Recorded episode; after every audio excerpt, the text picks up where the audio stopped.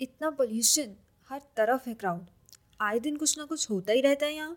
भला कुछ है इस देश में टू फील प्राउड अबाउट ऐसे ही सवालों का जवाब मिलेगा आपको इस पॉडकास्ट में, जिसका नाम है द अननोटिस्ड इंडिया जहाँ हम बात करेंगे इंडिया से जुड़ी कुछ ऐसी खास बातों की, जिन पर होना तो चाहिए हमें प्राउड बट वो अक्सर रह जाती हैं हमसे अननोटिस्ड सो देर किस बात की। Press the play button and stay tuned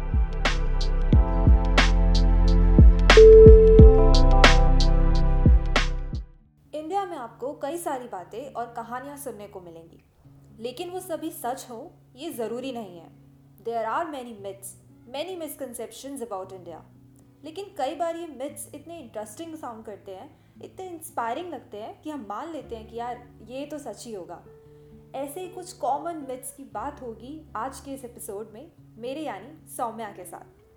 Hello listeners welcome back to another episode of the unnoticed India आज के episode will be more like a game for you so मैं आपके साथ ten common myths about India share करूँगी और आपको ये देखना है कि उनमें से कितनी बातें ऐसी हैं जो आपको पता थी कि ये फैक्ट नहीं मिथ है। और बस, फिर उसके अकॉर्डिंग अपने आप को स्कोर देना है। सो लेट सी कौन सबसे ज़्यादा स्कोर करता है, कौन सबसे ज़्यादा अच्छे से जानता है अपनी कंट्री को। And be honest guys so let's begin so the first question is which is the national language of India तो अगर आप इसका आंसर हिंदी सोच रहे हो तो आप बिल्कुल गलत हो। एक्चुअली इंडिया की कोई भी नेशनल लैंग्वेज है ही नहीं। हिंदी हमारे देश की सबसे ज़्यादा बोली जाने वाली लैंग्वेज ज़रूर है, लेकिन नेशनल लैंग्वेज नहीं है। हाँ हिंदी हमारी ऑफिशियल लैंग्वेज भी है but along with twenty one other languages so the next question is which is the national sport of India well अगर आप ये क्वेश्चन किसी फॉरेनर से पूछते तो पक्का इसका आंसर आपको क्रिकेट मिलेगा। कुछ क्रेजी इंडियन क्रिकेट फैंस को भी यही लगता है that cricket is our national sport थोड़ा बैक में जाओ तो याद आएगा आपको, बचपन में स्कूल में जीके की बुक में एक क्वेश्चन हुआ करता था, और इसका आंसर होता था हॉकी वेल गाइज़ ये दोनों ही गलत आंसर्स हैं। Actually we don't have a national sport yes it's true चलो आप बताओ आपके अकॉर्डिंग अगर कोई नेशनल गेम या स्पोर्ट चूज़ करना हो तो वो कौन सा होगा और क्यों?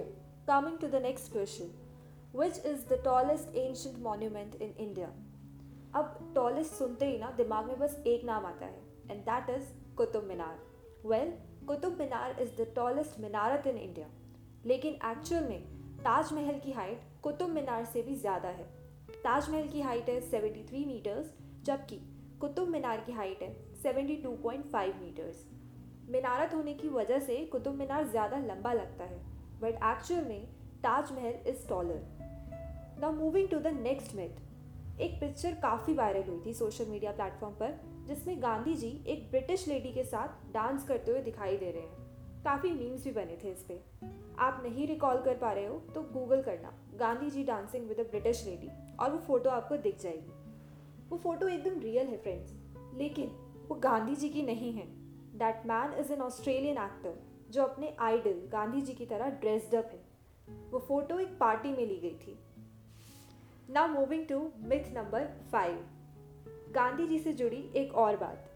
Gandhi ji is our father of the nation this is absolutely wrong और ये बात अनकवर हुई जब ऐश्वर्या पराशर ने 2012 में आरटीआई फ़ाइल किया at the prime minister office and reply में ऑफ़िस ने ये क्लियर किया दैट ऑफिशियली गांधी जी को फादर ऑफ़ द नेशन का डेजिग्नेशन नहीं दिया गया है आज तक। In fact as per article 18 of the Indian constitution the state is prohibited from conferring any title to anyone well Gandhi ji को father of the nation term से address करने वाले शख्स तो सुभाष चंद्र बोस थे। Now coming to myth number six dowry concept यानी कि दहेज प्रथा। जिसको लेके हम इंडियंस बिल्कुल भी प्राउड फील नहीं करते। इनफैक्ट इतने स्ट्रिक्ट लॉज के बाद भी ये प्रथा पूरी तरह से एलिमिनेट नहीं हो पाई आज भी हमारी कंट्री से। लेकिन आपको ये जान के थोड़ी खुशी मिलेगी that dowry is not an Indian concept firstly ancient time में दहेज प्रथा जैसा कुछ भी था ही नहीं। ब्रिटिशर्स के आने से पहले पेरेंट्स अपनी मर्ज़ी से अपनी बेटियों को गिफ्ट देते थे, वो भी इसलिए क्योंकि उस टाइम पेरेंटल प्रॉपर्टी में बेटियों का कोई राइट नहीं होता था। तो बेसिकली पेरेंट्स अपनी बेटियों को गिफ्ट देते थे, ना कि अपने दामाद को या बेटी के ससुराल वालों को। दामाद को गिफ्ट देने का कॉन्सेप्ट ब्रिटिशर्स के आने के बाद आया क्योंकि इंग्लिश लोगों की शादी में दामाद को गिफ्ट दिया जाता था। इसका एक इंटरेस्टिंग एग्ज़ाम्पल बताती हूँ।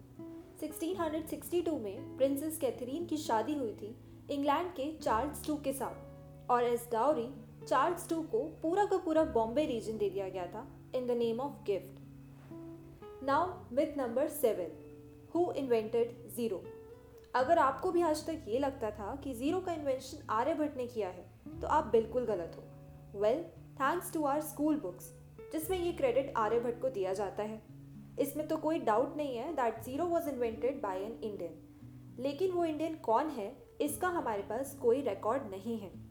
आर्यभट्ट ने तो अराउंड 500 एडी में ज़ीरो का पोजिशनल डेसिमल सिस्टम इन्वेंट किया था। Coming to myth number eight which is the oldest city of India अब वाराणसी कहो, काशी कहो या बनारस, तीनों ही गलत है।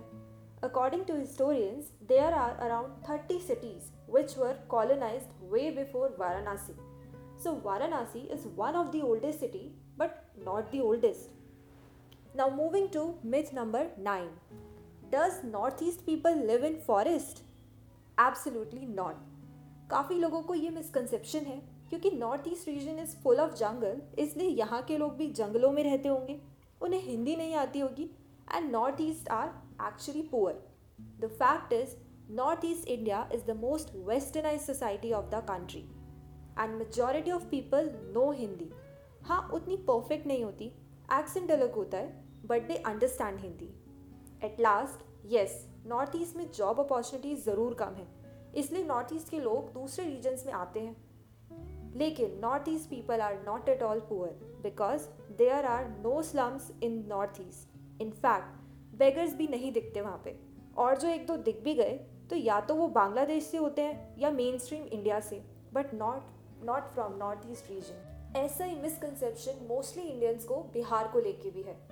बिहार का नाम सुनते ही अक्सर लोगों के माइंड में आता है एग्रीकल्चर स्टेट है पावर्टी है इलिटरेसी है etcetera etcetera this is actually a myth because सबसे ज़्यादा I S and I P S officers Bihar से होते हैं। और एग्रीकल्चर की बात की जाए तो हाँ वहाँ भी ड्रॉट्स आते हैं क्रॉप्स फेल होती हैं, लेकिन फिर भी Bihar has the lowest rate of suicide in the whole country and it's a big thing guys पता है प्रॉब्लम क्या है? हम सुनी सुनाई बातों को बिलीव कर लेते हैं। ना उनको क्वेश्चन करते हैं और ना ही क्रॉस चेक किसी भी फैक्ट को सोर्स जाने बिना लॉजिक समझे बिना, उसको दस लोगों को फॉरवर्ड और कर देते हैं।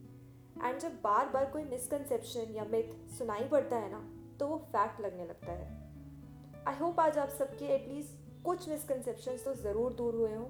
और अगर हुए हैं तो do share with your family friends and relatives और उनकी भी गलत फहमियाँ दूर करो।